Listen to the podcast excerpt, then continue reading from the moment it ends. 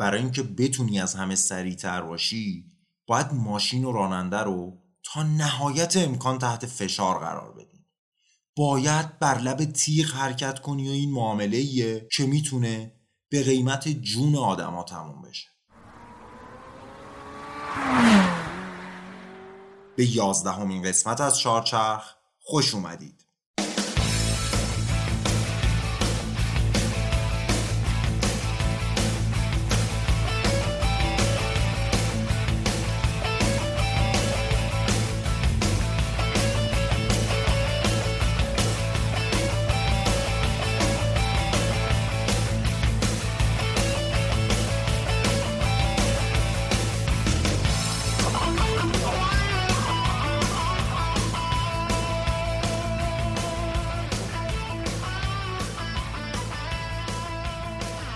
سلام. من علیرضا صبحانی هستم و شما به قسمت 11 چهارچرخ گوش می‌کنید که با تاخیر خیلی زیاد در دی ماه 99 ثبت میشه. چهارچرخ پادکستیه در مورد اتومبیل. توی این قسمت چهارچرخ می‌خوایم بریم سراغ یه خودروساز معرکه شرکتی که از یه گاراژ خونگی شروع کرد و در عرض فقط دو دهه تبدیل شد به مطرح ترین سازنده ماشینای اسپورت در انگلیس. شرکتی که در بالاترین سطح ممکن با قدیمی ترین و پر افتخارترین برندهای اتومبیلرانی دنیا رقابت کرد و هر بار با یک ابداع جدید عرصه رو بر نامهای با سابقه مثل فراری و مرسدس تنگ کرده بود. شرکتی که هفت بار قهرمان فرمول یک شد و زمانی دومین تیم پر افتخار این مسابقات بود. شرکتی که مسابقات فرمول یک رو تبدیل کرد به چیزی که امروز می‌شناسیم. بر لب تیر ماجرای پرفراز و نشیب لوتوس رو روایت می‌کنه.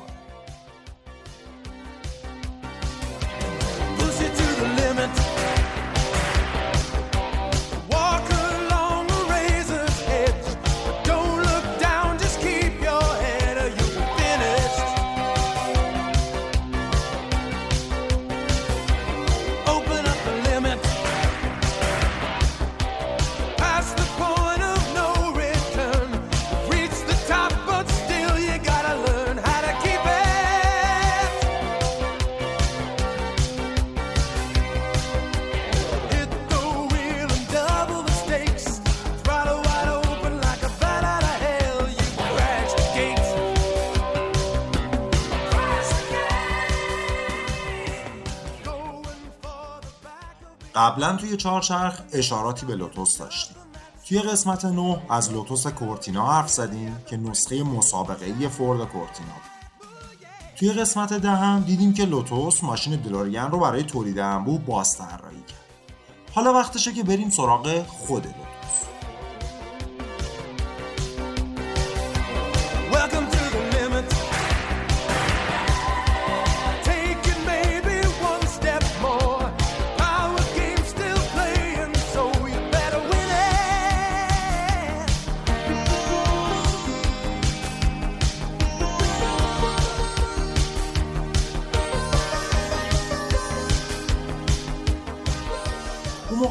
بچه بودیم؟ کارت ماشین برامون اینی نبود که الان توی کیف پولمون و روش مشخصات ماشین و مالکش رو نوشته. اون روزا برای ما کارت ماشین یه سری کارت بازی بود که روش عکس و مشخصات فنی ماشین های روز رو نوشته مثلا یه عکس پورشه 911 بود و زیرش قدرت و سرعت و شتابش رو نوشته بود.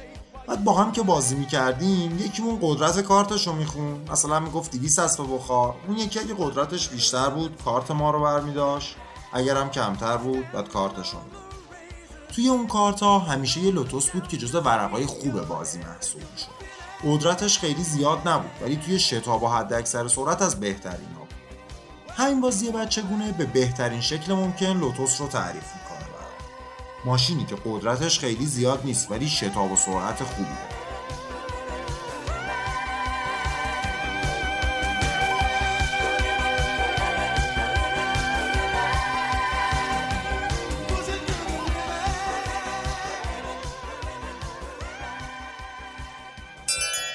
این روزا که آلودگی هوا تبدیل شده به یکی از دغدغه های زندگی روزمره من و شما ماشین بازم باید سعی کنیم بیشتر به فکر محیط زیست باشیم.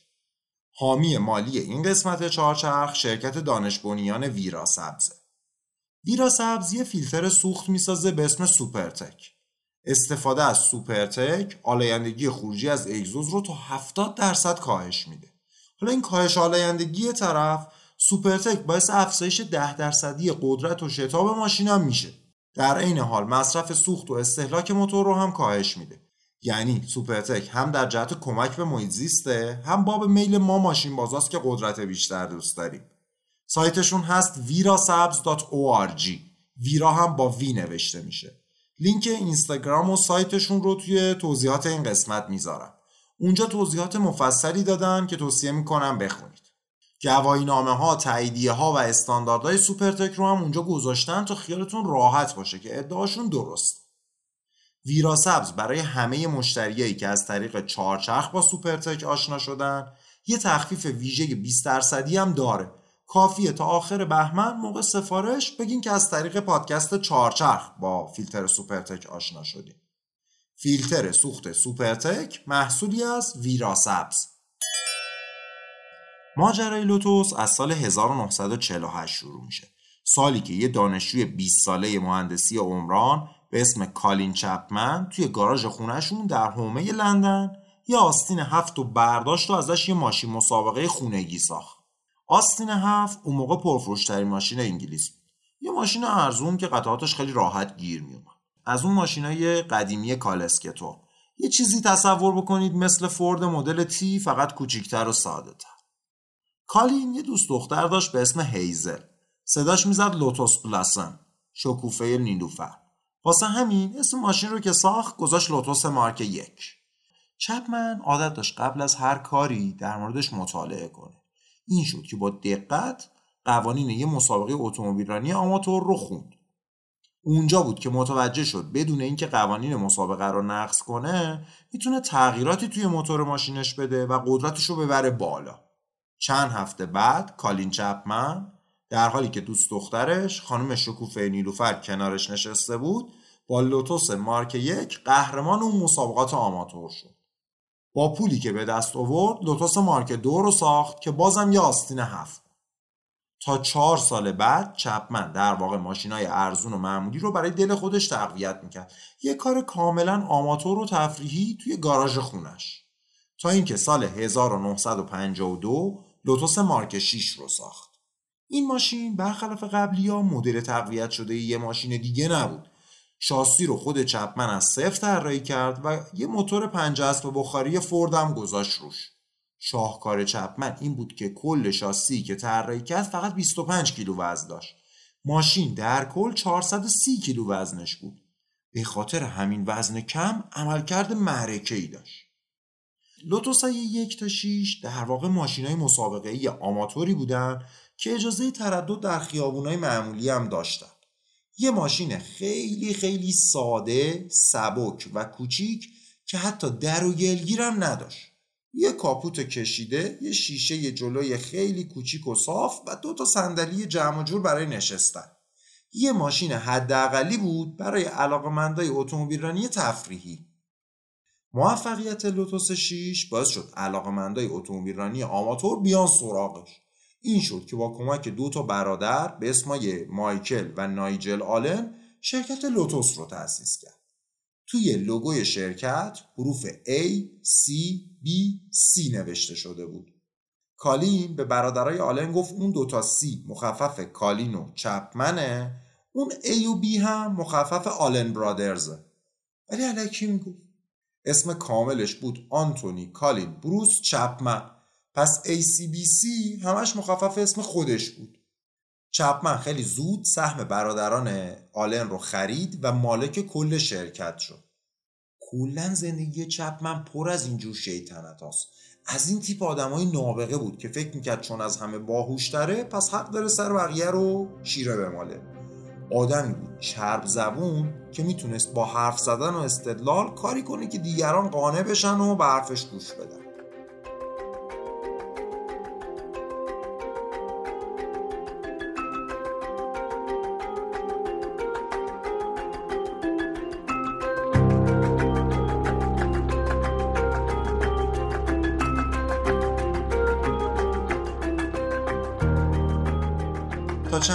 لوتوس این بود که ماشین مسابقه مارک 6 رو میفروخت به کسایی که می‌خوان تو مسابقات آماتور و محلی شرکت کنن.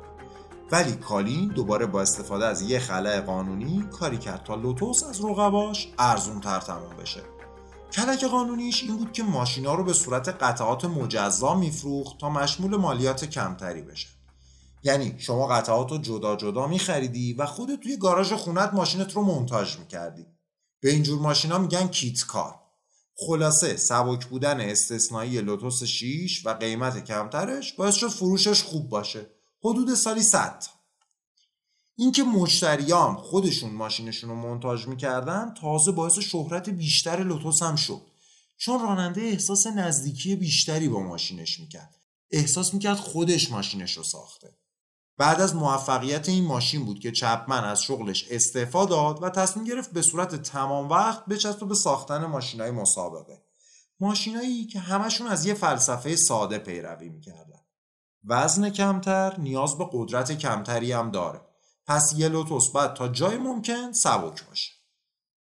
یک سال بعد از مارک 6 لوتوس اولین ماشین مسابقه درست حسابیش رو ساخت. مارک 8 ماشینی که برخلاف لوتوس های قبلی دیگه یه ماشین مسابقه حداقلی نبود چپمن یه شاسی خیلی سبک براش طراحی کرد و بدنه هم کار یه طراح هواپیما بود لوتوس 8 که از اولین ماشینای آیرودینامیک محسوب میشه تونست تو مسابقه های معروف انگلیس با رانندگی خود چپمن چند تا قهرمانی کسب کنه و این اسم لوتوس رو بیشتر از قبل سر زبون انداخت. مارک 8 رو مدام ارتقا می‌دادن و در نهایت مدل تکامل یافتش به اسم لوتوس 11 وارد مسابقات 24 ساعته لومان هم شد.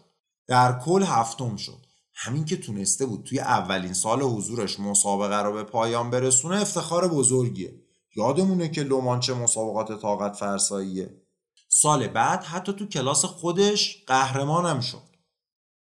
سال 56 یعنی یه سال قبل از موفقیت لوتوس توی مسابقات لومان چپمن سعی کرد وارد مسابقات فرمول یک هم بشه.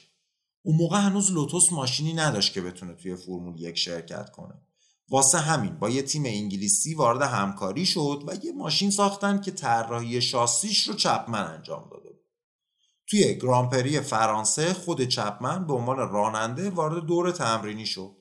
ولی از کار افتادن ترمزای ماشین باعث شد تصادف کنه و قضیه به جایی نرسه. سال بعد یعنی 1957 نه سال بعد از اولین ماشین مسابقه ای که چپمن توی گاراژ خونش ساخت لوتوس هفت به بازار معرفی شد. در واقع نسخه تکامل یافته 6 بود. یه ماشین فوق‌العاده سبک با حداقلای ممکن برای مسابقه تو پیستای محلی و کلوپای اتومبیل رانی یه کوچولوی بدون سقف تقریبا نیم تونی با موتورهای مختلف 40 تا 70 اسب بخاری. این ماشین بعد از 63 سال همین الانم با یه اسم دیگه و یه تغییرات جزئی داره ساخته میشه. الان اسمش کیترام هفته. تو ایران میگیم کاترهام. جالبه بدونیم کیترام در واقع یکی از نمایندگی فروش لوتوس بود که بعدها امتیاز لوتوس هفت رو خرید و به اسم خودش تولیدش کرد. ماشینی که هنوزم به سبکی که خود چپمن پای گذاری کرد میشه به صورت کیتکار یا قطعات مجزا خریدش. برگردیم به لوتوس. سال بعد یعنی 1958 لوتوس اولین ماشین جاده رو معرفی کرد به اسم لوتوس الیت. پس الان لوتوس سه تا کار می‌کنه. یکی شرکت در مسابقات اتومبیل رانی دومی فروش ماشین مسابقه به کسایی که می‌خوان خودشون مسابقه بدن. و سومی هم فروش ماشینای جاده‌ای بسیار سبک و کوچیک و در عین حال اسپورتی و سریع موفقیت های زیاد لوتوس 7 و 11 باعث شد چپمن دوباره بره سراغ فرمول یک مهمترین مسابقه دنیا برای ماشینای تک صندلی And away they go. 90 laps, totaling 270 miles, lie ahead of them. Straight away, Gonzalez takes his Ferrari number 9 into the lead. Hawthorne number 11 is hot on his heels.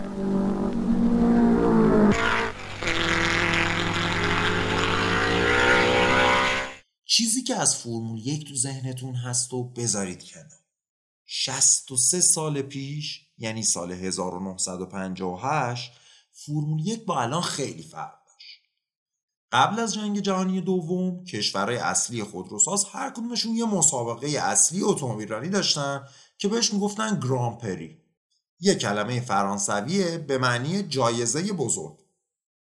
یه جورایی مثل مسابقات ملی فوتبال بود. هر کشوری هم رنگ خودشو داشت. ماشینای ایتالیایی قرمز بودن آلمانیا سفید فرانسوی آبی انگلستان هم سبز تیره بود. بهش میگن British Racing Green این سبز ماجرای جالبی داره. توی اولین دوره گرانپری که قرار بود توی انگلیس برگزار بشه مسئولین دولتی به دلایل ایمنی اجازه برگزاری مسابقه رو صادر نکرد. این شد که راننده های انگلیسی تصمیم گرفتن برن ایرلند و به افتخار میزبان جدیدشون رنگ ملی ایرلند یعنی سبز تیره رو انتخاب کردن. رنگی که هنوزم مونده. مسابقات گرانپری اون اوایل تفریح آدمای پولدار بود. یعنی راننده ها با پول خودشون ماشین میخریدن و وارد مسابقه می‌شدن به خاطر هیجانش و به امید کسب افتخار. هر ورزشی یه امکانات اولیه می‌خواد. اولین چیزی هم که برای شروع اتومبیل رانی لازمه یه اتومبیله که خب می‌دونیم وسیله ارزونی نیست. پس اتومبیل رانی به خصوص اون اوایل یه تفریح عیونی و گرون قیمت بود. بعدها هم حداکثر طبقه متوسط تونستن واردش بشن. بگذریم. بعد از جنگ جهانی دوم اتحادیه بین المللی اتومبیل رانی تصمیم گرفت گرانپریا رو بیاره تحت یه قانون واحد و اونا رو در قالب یه جدول سالانه مرتب کنه. یعنی اینجوری که قهرمانی در هر گرانپری یه امتیازی داشت و توی یه جدول این امتیازها با هم جمع می‌شد. آخر سال هم از روی همین امتیازها قهرمان رو مشخص می‌کردن. یه سری قوانین محدود کننده هم برای ماشینا تدوین کردن که رقابت نزدیک باشه. به بالاترین و قوی ترین ماشینا گفتن فرمول یک. اولین دوره فرمول یک در سال 1950 برگزار شد. توی نه دوره اول این مسابقات. قهرمانی فقط به ایتالیایی و آلمانیا رسیده بود. چهار بار فراری اول شد دو بارم آلفا رومو مازراتی و مرسدس هم هر کدومشون دوتا قهرمانی داشتن که البته یکیش مشترک به این دوره میگن اصر حکومت ایتالیایی.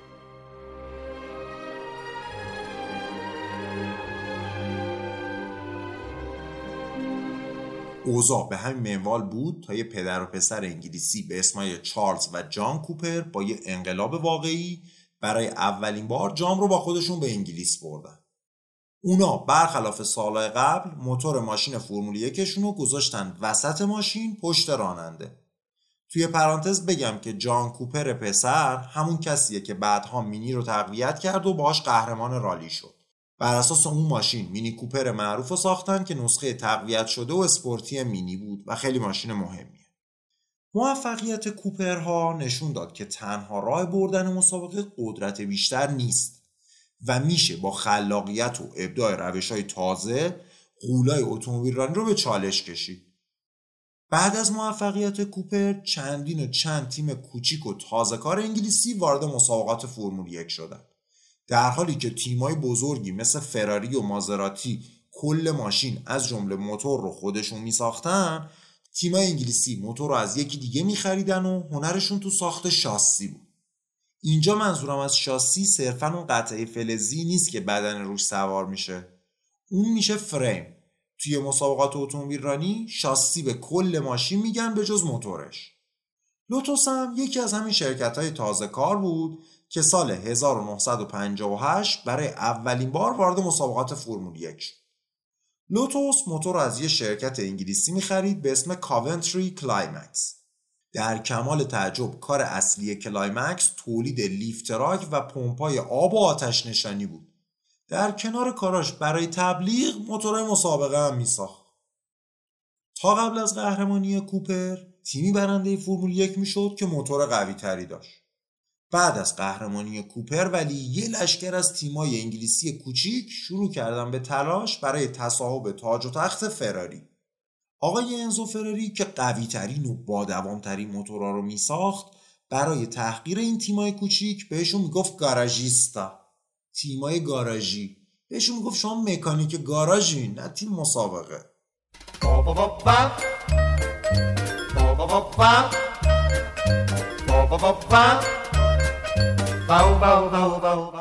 لوتوس یکی از همین تیمای گاراژی بود چپمن هم خودش خوب می‌دونست که توان مالی و تخصص کافی رو نداره که موتورهای بهتری از فراری بسازه. از موفقیت کوپر هم به این نتیجه رسیده بود که موتور قویتر تنها راه بردن نیست. چپمن تشخیص داد بهتره به جنگ سرمایه گذاری سنگینی روی قدرت موتور بکنه و نهایتا ده 20 اسب بخار قوی تر از بقیه باشه بهتر تمرکزش رو بذاره روی سبک کردن ماشین. کاری که هم تجربهش رو توی مسابقات محلی داشت هم به خاطر رشته تحصیلیش یعنی سازه تخصصش بود. چون منم مهندس سازه هستم بذارید یکم از سبک کردن سازه براتون بگم. یه سازه طراحی میشه تا نیروی رو از یه جایی به یه جای دیگه منتقل کنه. ساختمون. یه سازه است که نیروی وزن خودش و آدما و وسایل توش رو به زمین منتقل می‌کنه. بال هواپیما. یه سازه است که نیروی بالابر رو به بدنه هواپیما که آدما توش نشستن منتقل می‌کنه. هر سازه از چندین عضو یا قطعه تشکیل شده.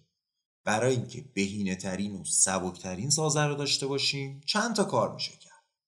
یکی اینکه خود سازه رو طوری طراحی کنیم که نیروی وارده رو بهتر پخش کنه. و فشار کمتری به هر کدوم از قطعاتش بیاد. مثلا یه باری رو اگه شما دو دستی بردارین خب فشار کمتری به هر دستتون وارد میشه. مورد دیگه طراحی شکل هر کدوم از قطعاته. مثلا اگه قرار یه قطعه رو بپیچونیم اگه مقطعش دایره شکل باشه بیشتر مقاومت می‌کنه. یا اگه قرار یه قطعه رو خمش کنیم مقطع آی شکلی مثل تیراهن محکمتره بهتر عمل می‌کنه. یکی دیگه از عوامل انتخاب ماده که قطعمون رو باش می‌سازیم. مثلا فیبر کربن نسبت به وزنش مقاومت بیشتری از فولاد داره. وقتی سازه طراحی شد و نیرویی که به هر قطعه وارد میشه رو حساب کردیم یه فاکتور دیگه هم وارد معادله میشه. ضریب اطمینان.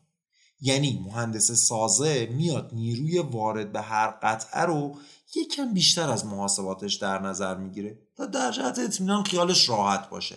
یکم دست بالا رو می‌گیره. از اون طرف هم مقاومت قطعش رو یکم کمتر از محاسبات فرض می‌کنه. به این میگن ضریب اطمینان.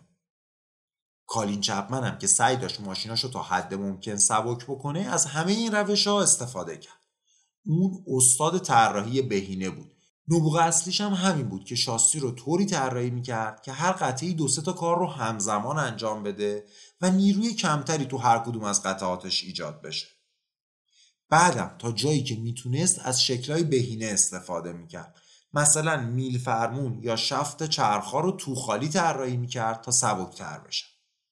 در مرحله بعدم از آلومینیوم به جای فولاد استفاده کرد که باعث شد بازم ماشیناش سبکتر دست آخرم. تا جایی که می‌تونست ضریب اطمینان رو کم کرد. تا می‌تونست عضوای متحرک رو ظریفتر و سبکتر ساخت.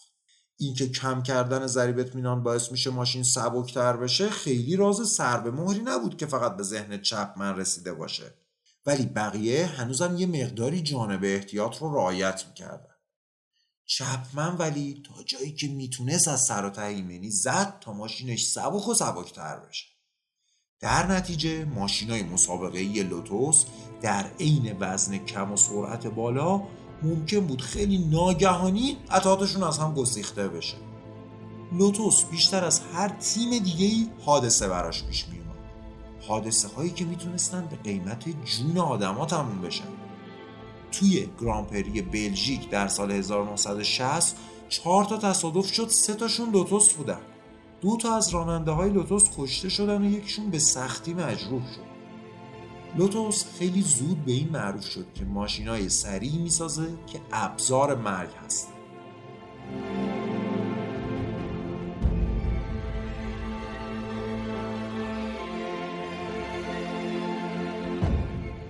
برای اینکه بدونیم چپمن چقدر بر لب تیغ حرکت می‌کرد. حاضر بود تا چه حد ایمنی رو فدای سرعت بالاتر بکنه کافیه بدونیم که یه مدتی سعی داشت مسئولین فرمول یک رو قانع کنه که کاغذ ضد آتیشه و لوتوس حق داره از کاغذ بله کاغذ معمولی به عنوان دیواره ضد آتش بین موتور راننده استفاده کنه.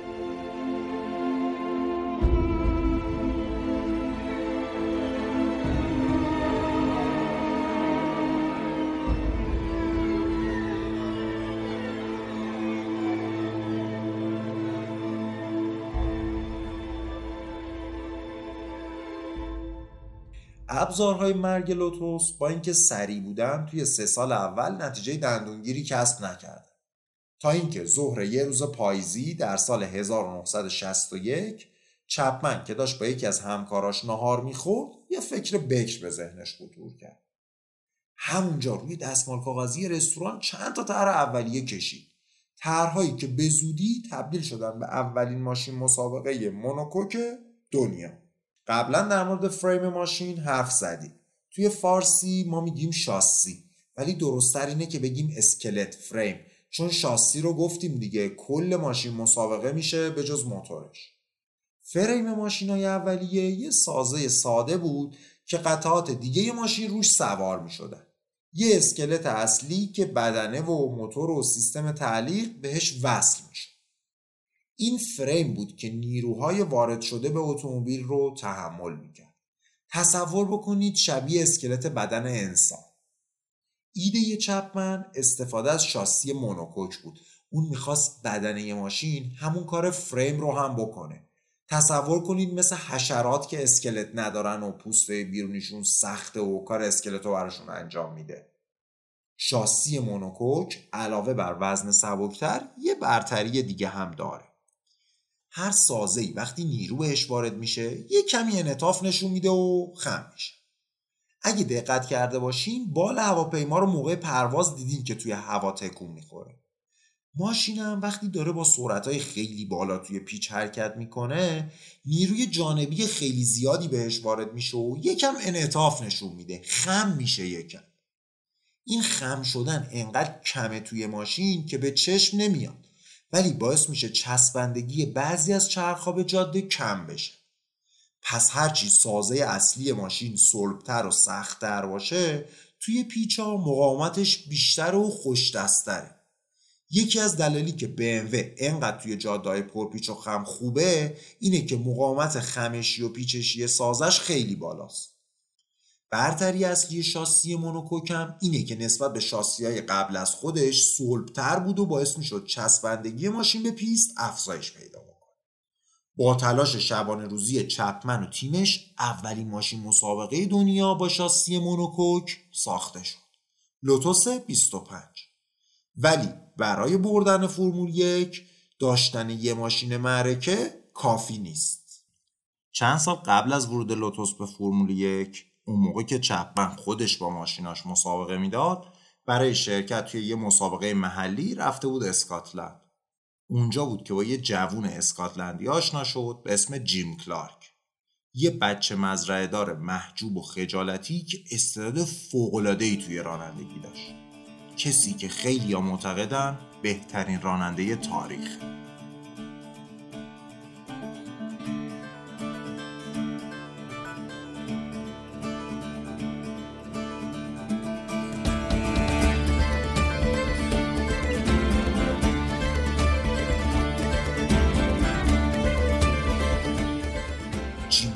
پشت هر ماشینی در هر کلاسی می درخشید علاوه بر سرعت بالا و دقت فوقالعاده کلارک استعداد بینظیری توی رانندگی نرم و یه نواخت داشت. عصبی نمی‌شد و خشن رانندگی نمی‌کرد. عین باد نرم و روون و سریع بود. ما داریم در مورد 60 سال پیش حرف می‌زنیم. ماشینای 200 اسب بخاری اون موقع هیچ شباهتی با حیولاهای هزار اسب بخاری فعلی فرمول یک نداشتن. واسه یه ماشین 200 اسب بخاری مهمترین چیز حفظ مومنتومه حفظ جریان سرعته. یه ترمز اضافی یه کم زیادی پیچوندن فرمون یه اشاره اشتباه به گاز می‌تونست مومنتوم ماشین رو بگیره و باعث باخت بشه. توجه کنید که دور برداشتن و سرعت گرفتن یا همون مومنتوم کسب کردن با یه ماشین 200 اسب بخاری کار سختیه. اینجاست که استعداد جیم کلارک خودش رو نشون میده اون با رانندگی نرم و روون خودش مومنتوم ماشین رو حفظ می‌کرد. هنر جیم کلارک لوتوس 200 اسب بخاری رو به سرعت 280 کیلومتر بر ساعت میرسون.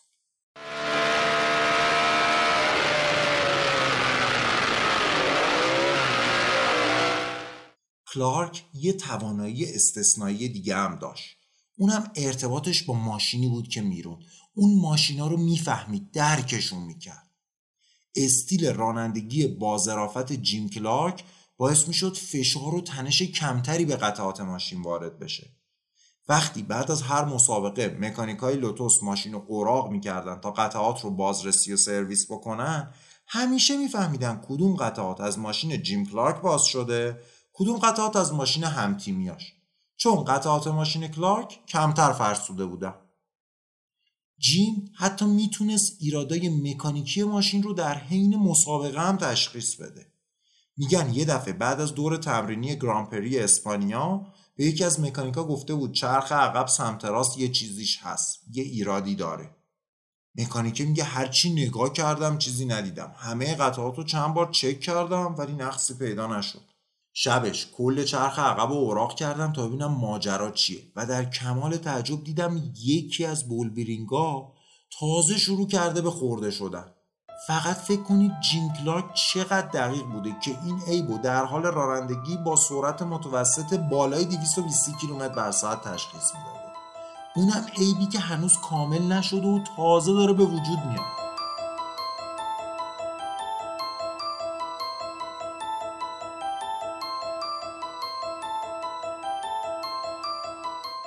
توی یه مسابقه دیگه در پیست اسپای بلژیک گیربکس لوتوس خراب میشه. کلارک توی بقیه مسابقه با یه دستش دست دنده رو می‌گیره که بیرون نیاد با یه دستش هم فرمون رو می‌گیره.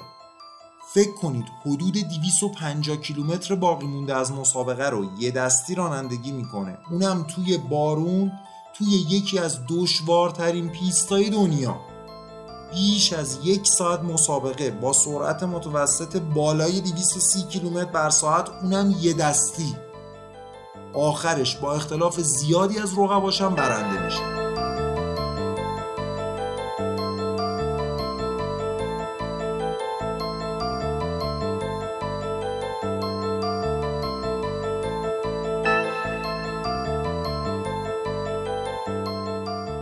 حالا که با جیم کلارک و فریم مونوکوک آشنا شدیم برگردیم به همون سال 1962 سالی که لوتوس 25 با طراحی مونوکوک بسیار خلاقانش و با یه راننده افسانه‌ای به اسم جیم کلارک برای اولین بار پا به رقابت‌های فرمول 1 گذاشت.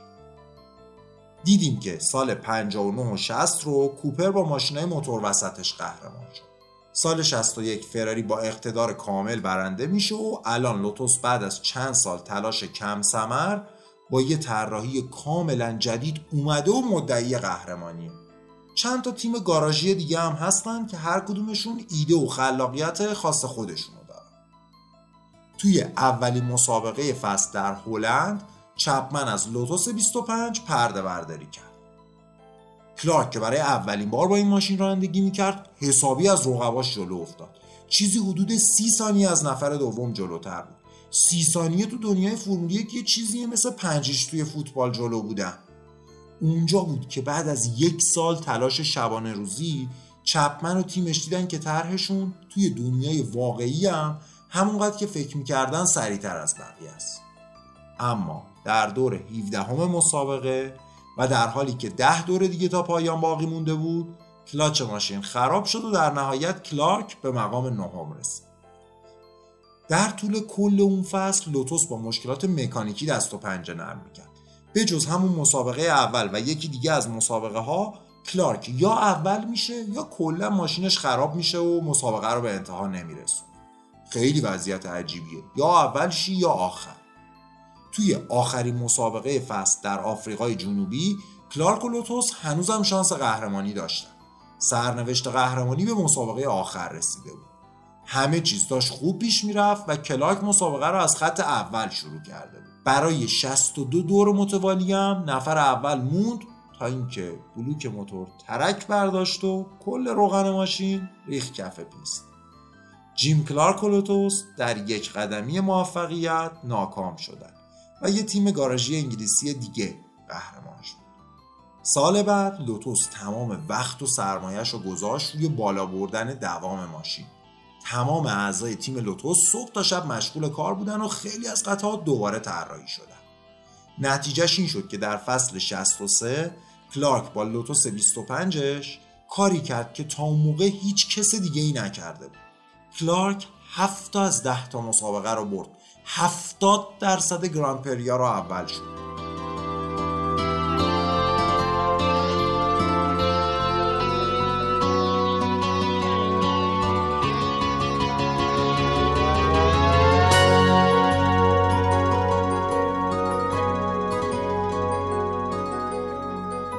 ولی بزرگترین اتفاق برای لوتوس در سال 1965 افتاد.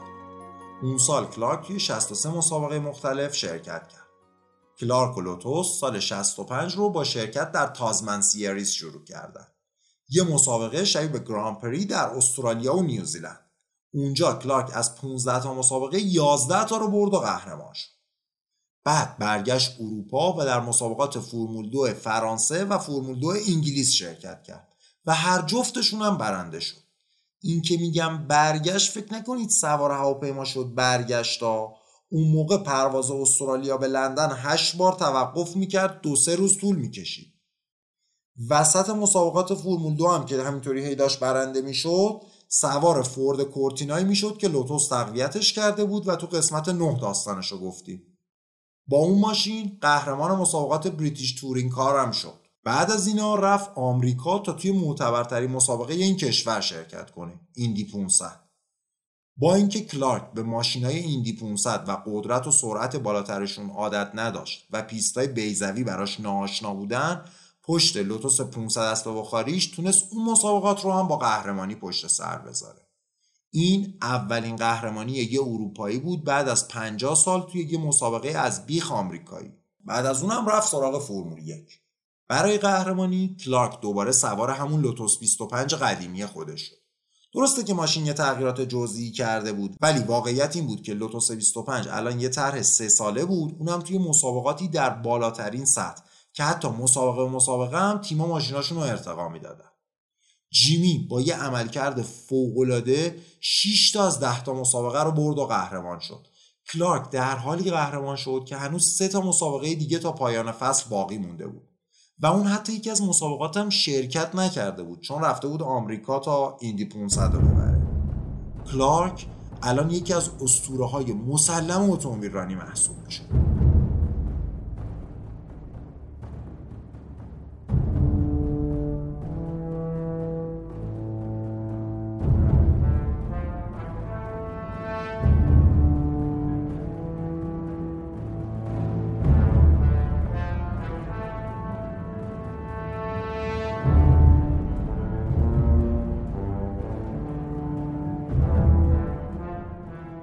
سال بعد یعنی 1966 قوانین فرمول یک عوض شد و حجم موتور به 3 لیتر افزایش پیدا کرد.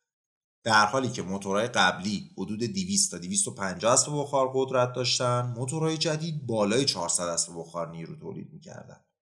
این شروع یه دردسر تازه برای لوتوس و چپمن بود. اگه یادتون باشه گفتیم که لوتوس خودش رو درگیر تولید موتور نکرد و متخصص شاسی بود. کلایمکس همون شرکت انگلیسی تولید لیفتراک که موتورهای لوتوس رو تأمین می‌کرد فرصت کافی نداشت تا طبق قوانین جدید یه موتور خوب بسازه. بعدش هم کلا تصمیم گرفت دیگه موتور مسابقه نسازه. این تغییر برای لوتوس گرون تموم شد. اینجا بود که چپمن دو تا از کارمندای قدیمیش رو تشویق کرد تا شرکت طراحی موتورهای مسابقه راه بندازن. مایک کاستین و کیت داکورس هر دوتاشون از های سابق لوتوس بودن که چند سالی می‌شد توی وقت اضافه خودشون موتورهای فورد رو برای مسابقات اتومبیل رانی تقویت می‌کردن. با تشویق کالین چپمن، کاستین و داکورس یه شرکت راه انداختن به اسم کازورس. کاز رو از کاستین برداشتن، ورس رو از داکورس. حالا چپمن از داکورس خواست که براش یه موتور جدید بسازه. ولی پولش رو کی می‌داد؟ اینجا بود که چپمن با همون چرب زبونی همیشگیش فورد رو قانع کرد که از کازورس حمایت مالی بکنه. این شد که فورد 400 هزار دلار به کازورس داد و اونا مشغول شدن. از این به بعد اسم تیم شد لوتوس فورد ولی در واقع اون موتورها محصول کازورس بودن. سال 66 لوتوس با مشکلات موتور درگیر بود و نتونست به قهرمانی برسه. سال 67 موتور کازورس خوب بود ولی مشکلات مکانیکی باعث شد لوتوس مسابقات رو در مقام دوم تموم کنه. تا اینکه چپمن دوباره تصمیم گرفت همه چیز رو از نو شروع کنه و یه ماشین مسابقه کاملا جدید طراحی کنه. این بار تصمیم گرفت از موتورم به عنوان یه عضو باربر سازه‌ای استفاده کنه که بخشی از تنشای وارد شده به ماشین در طول مسابقه رو تحمل می‌کنه.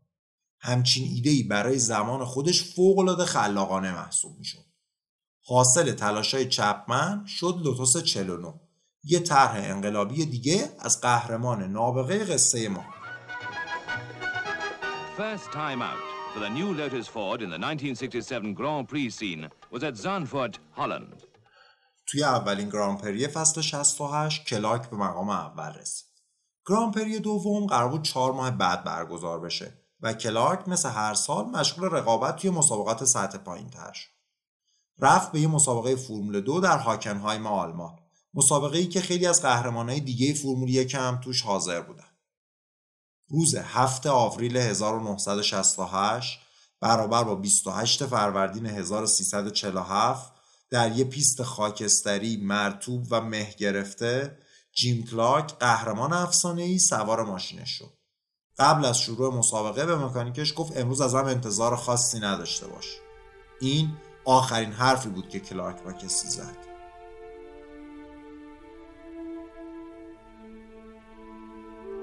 در دور پنجم مسابقه توی قسمت جنگلی پیست جایی که تماشاگران نمی‌تونستن ببینن ماشین کلارک خیلی ناگهانی از پیست منحرف شد و قهرمان دو دوره فرمول یک کسی که قطعا بهترین راننده زمان خودش بود کشته شد. طبق گزارش پزشکی قانونی کلارک در همون لحظه برخورد در اثر شکستگی گردن کشته شده بود.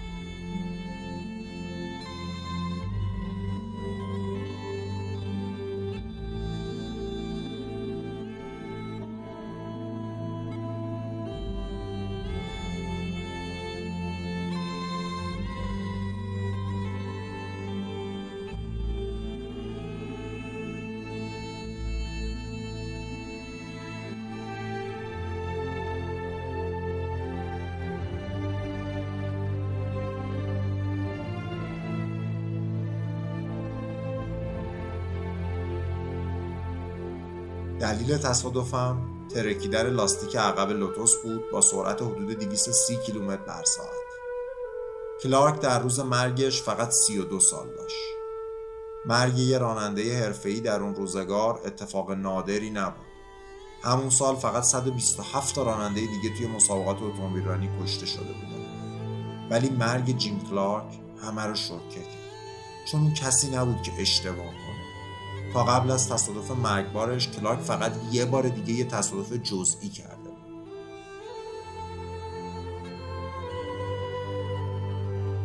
کلارک علاوه بر اینکه بهترین راننده اون دوران بود به خاطر تواضع و اخلاق خوبش هم بین مردم و رقباش محبوب بود. راننده‌ای که برنده اون مسابقه منحوس شد در حالی جام قهرمانی رو دریافت کرد که صورتش از اشک برای مرگ جیم خیس بود.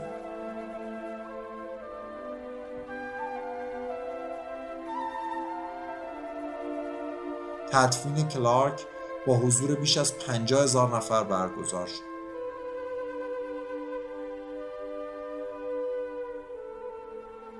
جیم کلارک با اون رانندگی دقیقش با اون تمرکزی که داشت با اون ظرافت بی همتاش آخرین کسی بود که ممکنه پشت فرمون کشته بشه و این حقیقت که کلارک کشته شد نشون میده که ماشینای اون دوره و به خصوص لوتوس چقدر غیر قابل اعتماد بود؟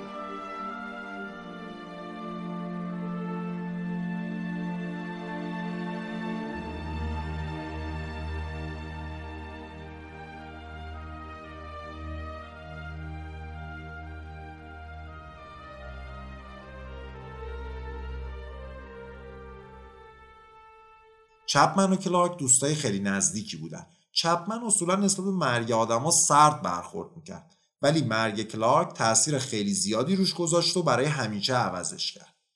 تا سه هفته بعد از مرگ کلارک هیچکس چپمن رو ندید. از صحنه روزگار محو شده بود. وقتی هم برگشت دل و دماغ کار کردن نداشت.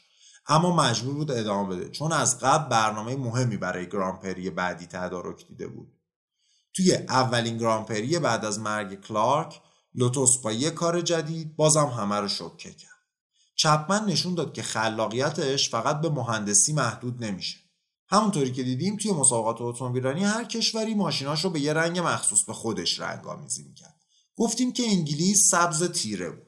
اما روز 12 می 1968 در دومین مسابقه از فصل جدید فرمول یک در اسپانیا همه بهت زده شدن وقتی دیدن که با یه لوتوس قرمز و طلایی طرف هستن.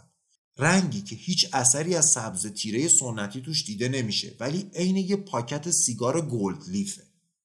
چپمن تونسته بود یه قرارداد سنگین تبلیغاتی با سیگار Gold Leaf امضا بکنه.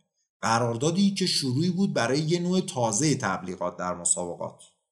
جالبه بدونید چپمن از سیگار متنفر بود و کلا سیگار کشیدن رو توی کارخونه لوتوس ممنوع کرده بود.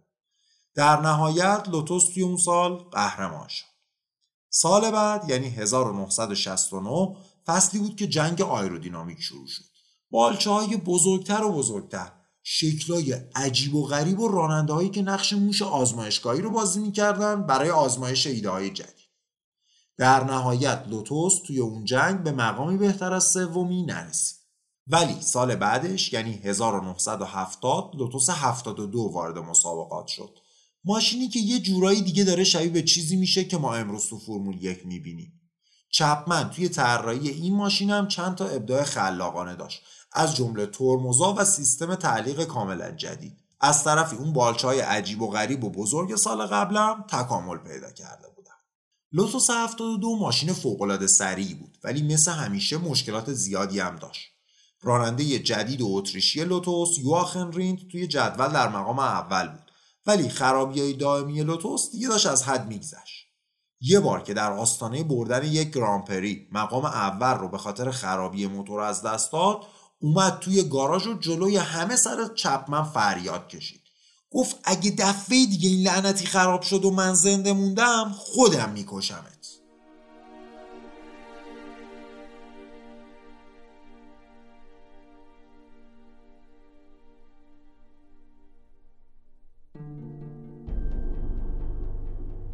ریند بعد از اینکه آروم شد از چپمن خواست تا برطرف کردن مشکلات ماشین جدید اجازه بده با ماشین سال قبل مسابقه بده. چپمن قبول کرد. ولی روز مسابقه بعدی در ایتالیا رینت دید خبری از مدل قدیمی نیست. فقط ماشین جدیده رو با خودشون آوردن. گفت پس چی شد؟ چرا ماشین قدیمیه رو نیاوردیم؟ چپمنم با بیخیالی گفت همینه که هست. یا با همین جدیده مسابقه بده یا کلا مسابقه نده.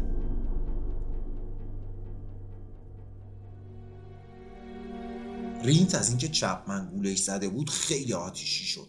ولی چون فقط یک برده دیگه نیاز داشت تا قهرمانیشو قطعی کنه تصمیم گرفت مسابقه بده. توی دور تمرینی ترمزای جدید لوتوس باعث شدن چرخ جلوی ماشین از جا در بیاد. و رینت با سرعت 295 کیلومتر بر ساعت به حصار پیست برخورد کرد و کشته شد.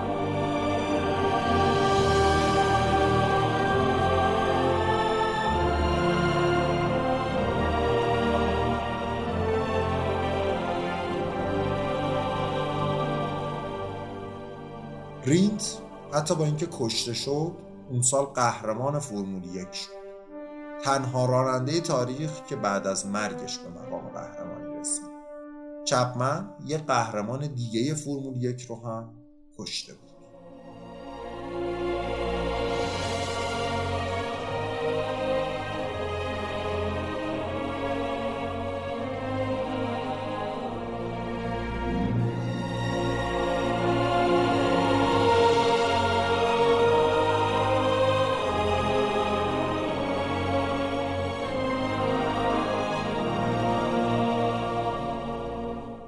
سال بعد یعنی 1971 لوتوس مشغول تحقیق روی موتورهای توربین گازی و ماشینهای چهارچرخ محرک شد و مقامی بهتر از پنجمی کسب نکرد.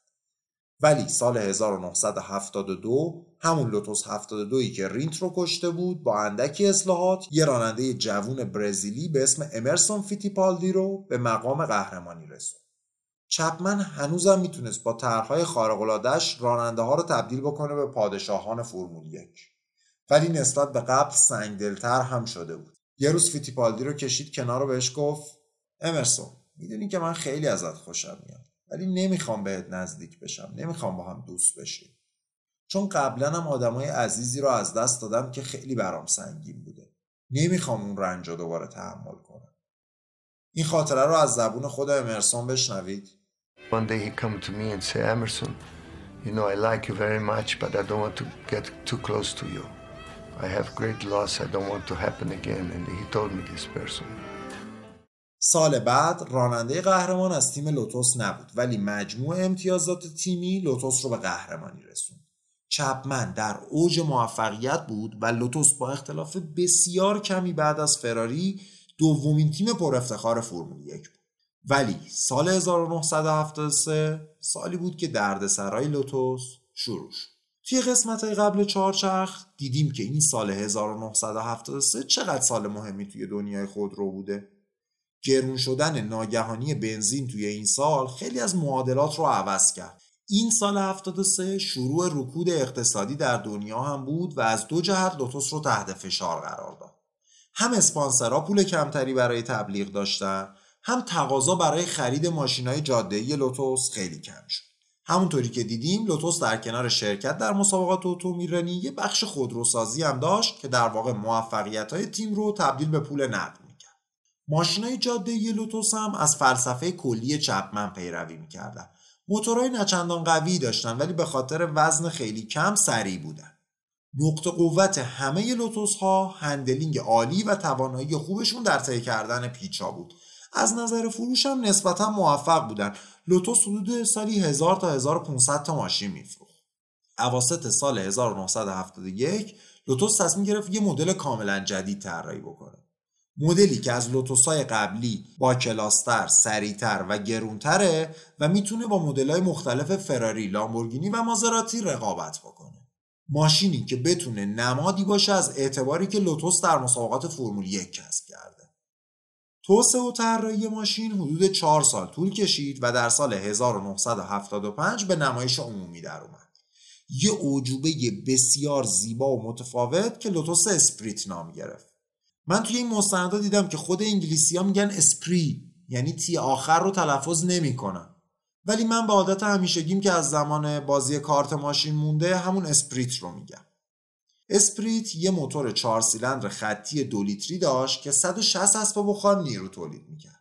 در زمانی که موتورهای 8 سیلندر 4 یا 5 لیتری حدود 170 80 اسب بخار قدرت داشتن این موتور یه معجزه محسوب می‌شد که تونسته بود فقط با 4 سیلندر و 2 لیتر حجم همچین قدرتی تولید بکنه.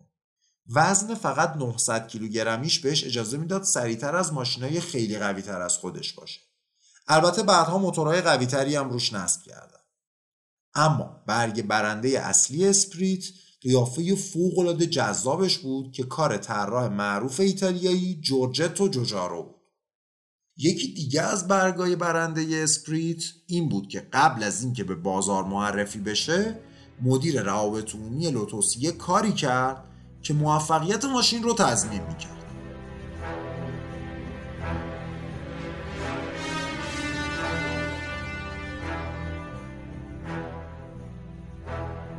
اون موقع جیمز باند معروفترین و پرفروشترین فیلم دنیا بود و هر ماشینی توی هر نقشی توی این فیلم ظاهر می‌شد فروشش بالا می‌رفت. اما آرزوی هر خودروسازی این بود که محصولش ماشین خود آقای دو صفر هفت باشه. مدیر روابط عمومی لوتوس پیش خودش فکر کرد که تهیه کننده های جیمز باند حتما کلی درخواست از خودروسازهای بزرگ دارن و لابد یه عالمه پول می‌گیرن تا جیمز باند رو بشونن پشت یه لوتوس. این شد که یه فکر زیرکانه و جیمز باندی کرد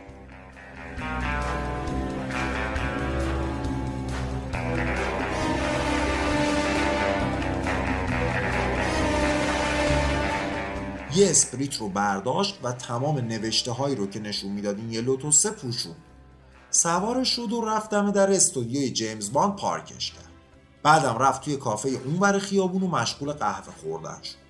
بچه های جیمز باند که برای نهار از استودیو اومدن بیرون چشمشون به این ماشین فوقالعاده خوشگل و سوپر مدرن افتاد و دهنشون باز مونده بود از تعجب. دور ماشین حلقه زده بودن و سرک میکشیدن ببینن این دیگه چه ماشینیه.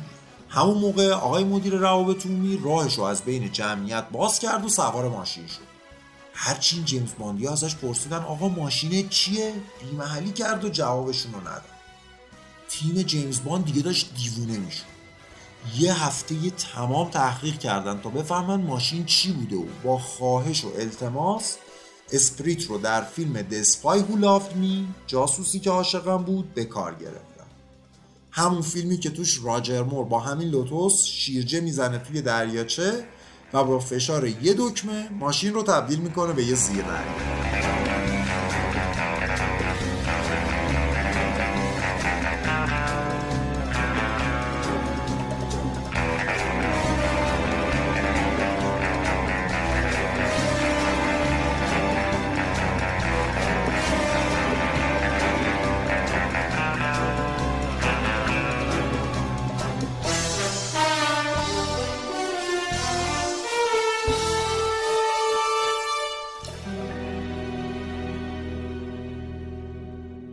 موفقیت لوتوس اسپریت ولی در اون حدی نبود که چپمن انتظار داشت. دو تا دلیل اصلی هم میشه براش گفت.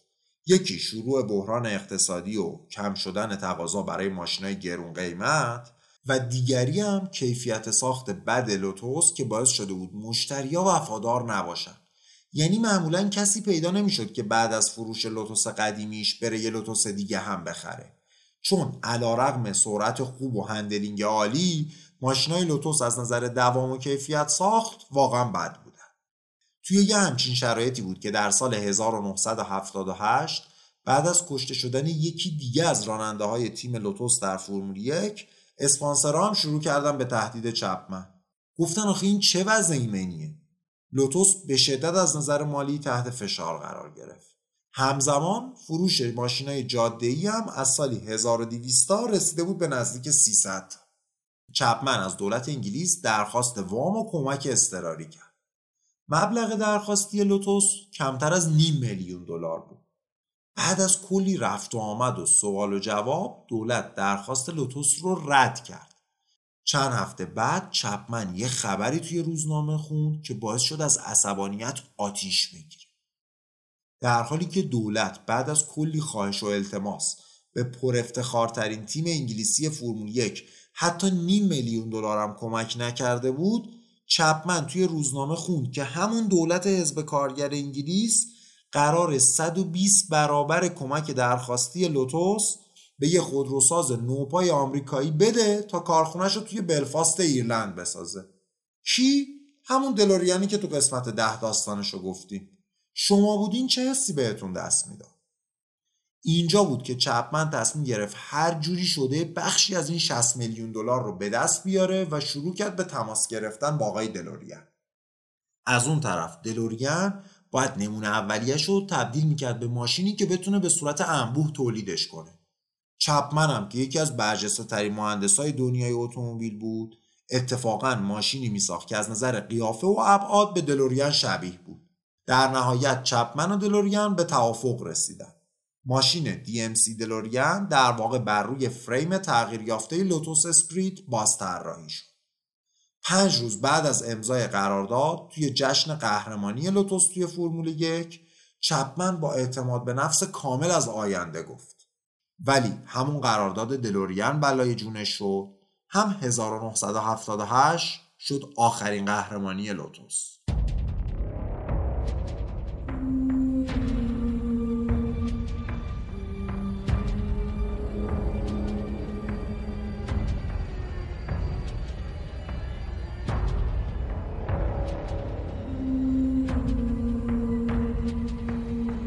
همزمان زندگی شخصی چپمن هم داشت به هم میریخت. کالین چپمن در همون سالهای اولیه لوتوس با دوست دخترش که تعریف کردیم هیزل خانم شکوفه نیلوفر ازدواج کرد و سه تا بچه هم داشتن. از اواسط دهه 60 بعد از شروع موفقیت شروع کرد به رابطه خارج از ازدواج با دخترای جوون یادتونه که چپمن شاستیاش رو طوری طراحی می‌کرد که هر قطعه دو تا کار رو با هم انجام بده؟ به روابط عشقیش هم همچین نگاهی داشت. دوست دختراش معمولا توی شرکت یا تو تیم اتومبیل رانی هم یه کاری می‌کردن. توی یه مورد که باعث یه دعوای جدی با همسرش هم شد معشوقه چپمن هم منشیش بود. هم تو سفرها همراه تیم می اومد هم نقشه کش کارخونه بود. اینجور روابط برای مدتها ادامه داشت. چپمن معمولا به خوبی می‌تونست این روابط رو از همسرش پنهان کنه و زندگی خانوادگیش رو از زندگی عشقیش جدا نگه داره. ولی از اواخر دهه هفتاد به نظر می‌رسید بی حواس شده و دیگه نمی‌تونه اون کنترل لازم رو داشته باشه. برای پنهان کردن این روابط از همسرش مدام مجبور شد دروغ بگه و برای پوشوندن دروغاش از همکارا و مدیرای ارشد لوتوس کمک می‌گرفت. کاری که فضای شرکت رو به هم ریخته و آشفته می‌کرد.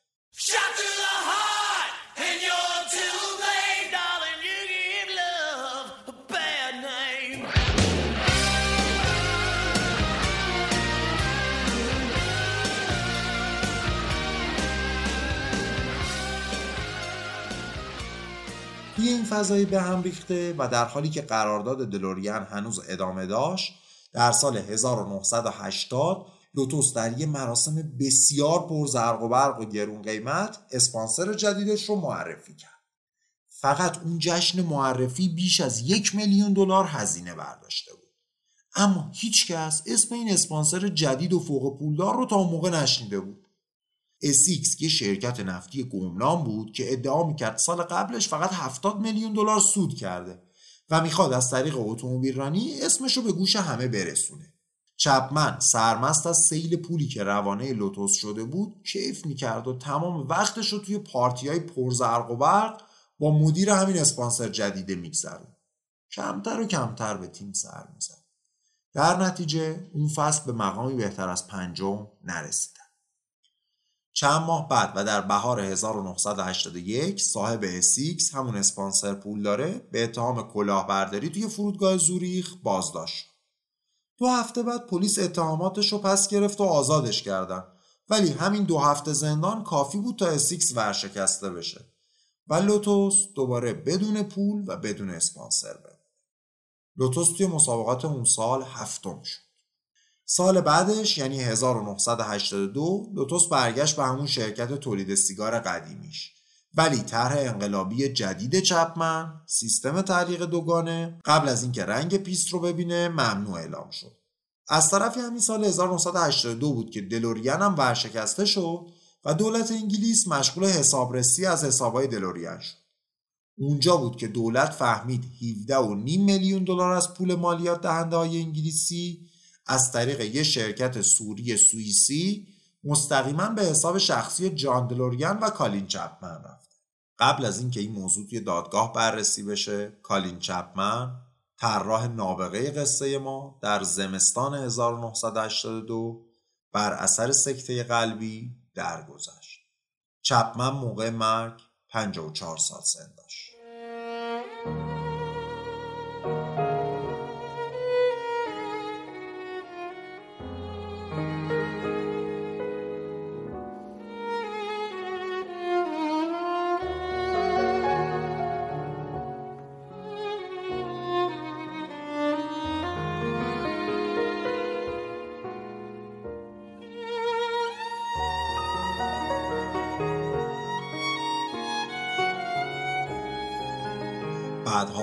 مدیر مالی لوتوس به خاطر قرارداد دلوریان به سه سال حبس محکوم شد.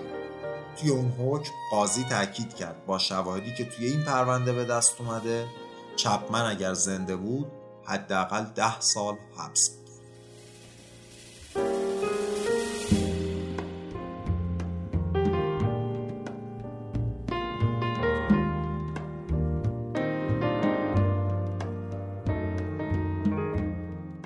بعد از مرگ چپمن همسرش سهام لوتوس رو که در آستانه ورشکستگی قرار داشت به یه شرکت انگلیسی فروخت.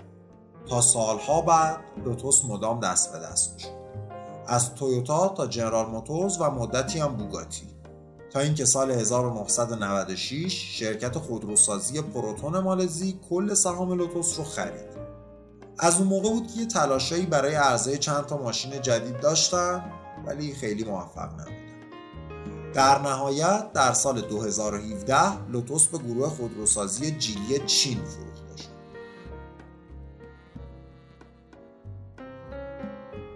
در حال حاضر لوتوس سه تا ماشین تولید می‌کنه. لوتوس الیز و اگزیج که در واقع نسخه های کوپه و رودستر یه ماشین خیلی کوچیک و سبک هستن که 25 ساله دارن تولید میشن سومی هم لوتوس اوراس که یه اسپورت با موتور 6 سیلندر تویوتا کمری که 13 سال از معرفیش میگذره. قرار سال آینده لوتوس یه ابر ماشین 2.5 میلیون دلاری الکتریکی به بازار بفرسته با 2000 اسب بخار قدرت. در کل فروش همه مدل‌های لوتوس به سالی 700 تا هم نمی‌رسه.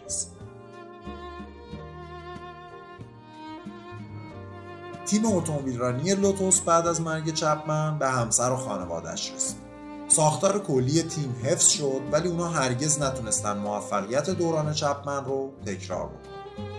هشت سال بعد خانواده تیم لوتوس رو فروختن بعد از چند فصل ناموفق لوتوس در سال 1994 برای آخرین بار در مسابقات فرمول یک ظاهر شد. سال 2011 دو تا تیم که هیچ ربطی هم به لوتوس نداشتن با اسم لوتوس وارد مسابقات فرمول یک شدن. بعد از یک سری دعوای حقوقی یکشون مجبور شد اسمش رو عوض کنه. اون یکی هم که اجازه پیدا کرده بود از اسم لوتوس استفاده کنه در نهایت چهار سال بعد اسمش رو تغییر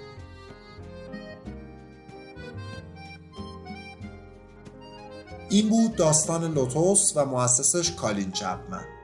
مردی که با خلاقیت بیانتهاش لوتوس رو به پادشاه فرمول یک تبدیل کرد و در عین حال با حرکت مداومش بر لب تیغ این پادشاهی رو به آتیش کشید. چپمن مردی بود که دنیای اتومبیلرانی و فرمول یک رو برای همیشه تغییر داد.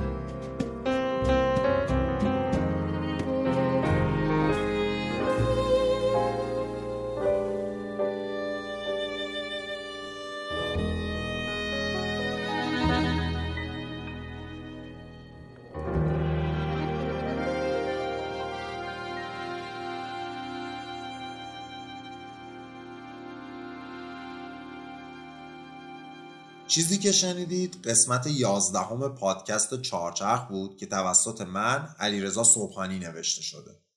لیست کامل منابع این قسمت رو که خیلی هم زیادن در کانال تلگرام چارچرخ قرار میدم. اگر این پادکست رو از تلگرام میشنوین می‌خوام ازتون خواهش کنم یه اپلیکیشن پادگیر نصب کنید و چارچرخ رو اونجا دنبال بکنید.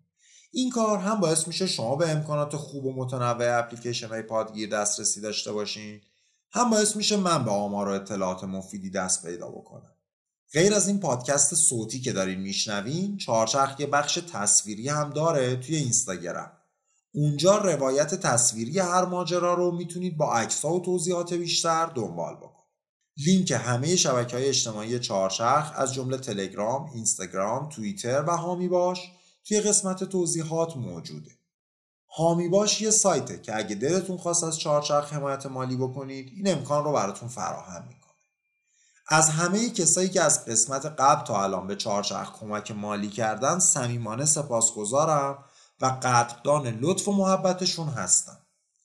ممنونم از ویرا سبز حامی مالی این قسمت چهارچرخ و ممنونم از شما که گوش می‌دید و معرفی می‌کنید. بابت تأخیر زیاد این قسمت هم من رو ببخشید. خیلی از زحمات و کمک های دادبه پوردوانی متشکرم که مثل همیشه توی تهیه این قسمت چهارچرخ یار و یاورم بود و وقت ارزشمندش رو به اصلاح اشتباهاتم اختصاص داد. امیدوارم همونقدر که موقع ساختن چهارچرخ به من و دادبه خوش گذشته به شما موقع شنیدنش خوش بگذره. تا قسمت بعد خداحافظ.